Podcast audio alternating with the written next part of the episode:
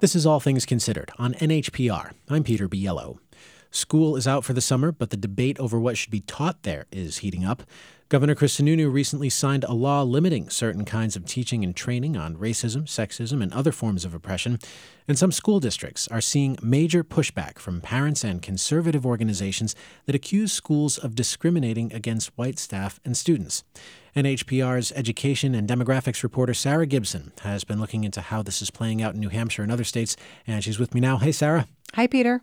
So, Sarah, can you explain this new law for us? Uh, it's the latest iteration of a bill that started out as the Divisive Concepts Bill.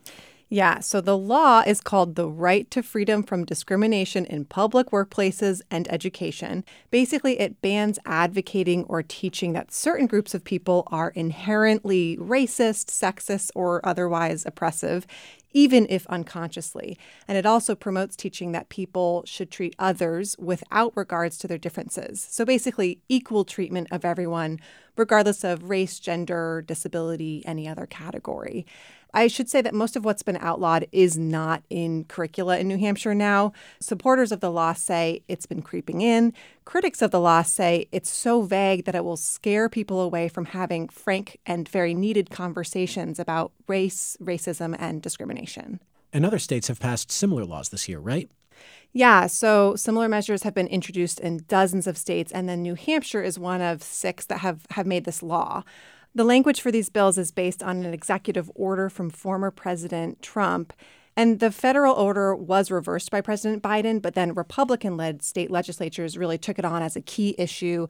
Um, and it's also played out in, in the media. So there's been a lot of attention from the media, which has really propelled the debate. And there's also been a lot of misinformation, both on social media and on news outlets mm-hmm. about this. And, and these kinds of bills are getting a lot of attention at the state house and from the media, as you say. But the debate is also playing out on the ground closer to schools and in school boards and school board meetings and classrooms. So uh, what's happening there?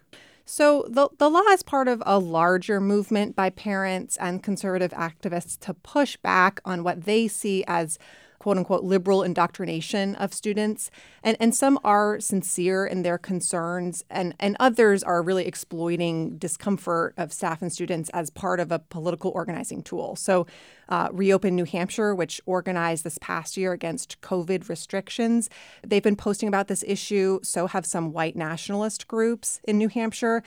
And then the conservative organization 603 Alliance actually recently released a toolkit to parents and community members basically about how to, to fight this indoctrination in schools. They uh, proposed doing a fact finding mission, basically filing a bunch of right to know requests so that people could learn more about the kind of equity and diversity trainings in schools.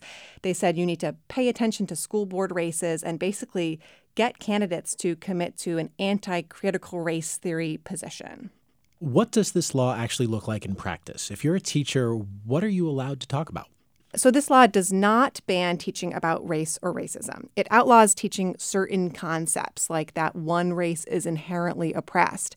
But that's not really being taught in most schools anyway. What this law could do is, is affect equity, diversity, and bias trainings for staff, uh, which we've seen become more popular in the last couple years. These trainings often do talk about systemic racism and ask staff to examine their white privilege. And many civics and history and social studies teachers are warning that the law could have a really chilling effect on their classrooms.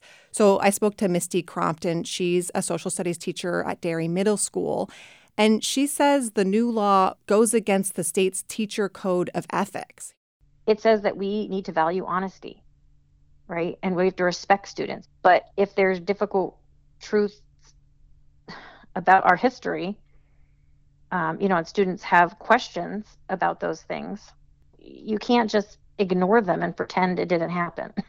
So, this law says teachers can teach the historical existence of ideas, but you know, teachers have told me students are always making connections to current events. They're, um, you know, hopefully listening to new viewpoints. They're making sense of the past by talking about the present.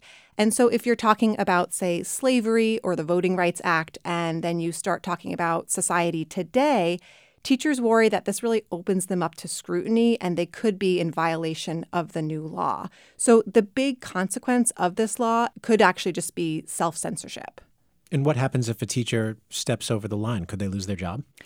So, if they step over the line and are in violation of this, it's it's considered a violation of the code of conduct. So, the Department of Education here would investigate, and the DOE will be actually offering technical guidance in the next few weeks on what this could actually look like. Uh, but I should say that the commissioner, Frank Edelblut, is a, a big proponent of this new law. And so, meanwhile, professional organizations and school districts are consulting with their lawyers to make sure that what they do next year doesn't run afoul of the new law. Sarah Gibson is NHPR's education and demographics reporter. Sarah, thank you very much for speaking with me. You're welcome. And to find more of our coverage, visit nhpr.org. This is All Things Considered on NHPR.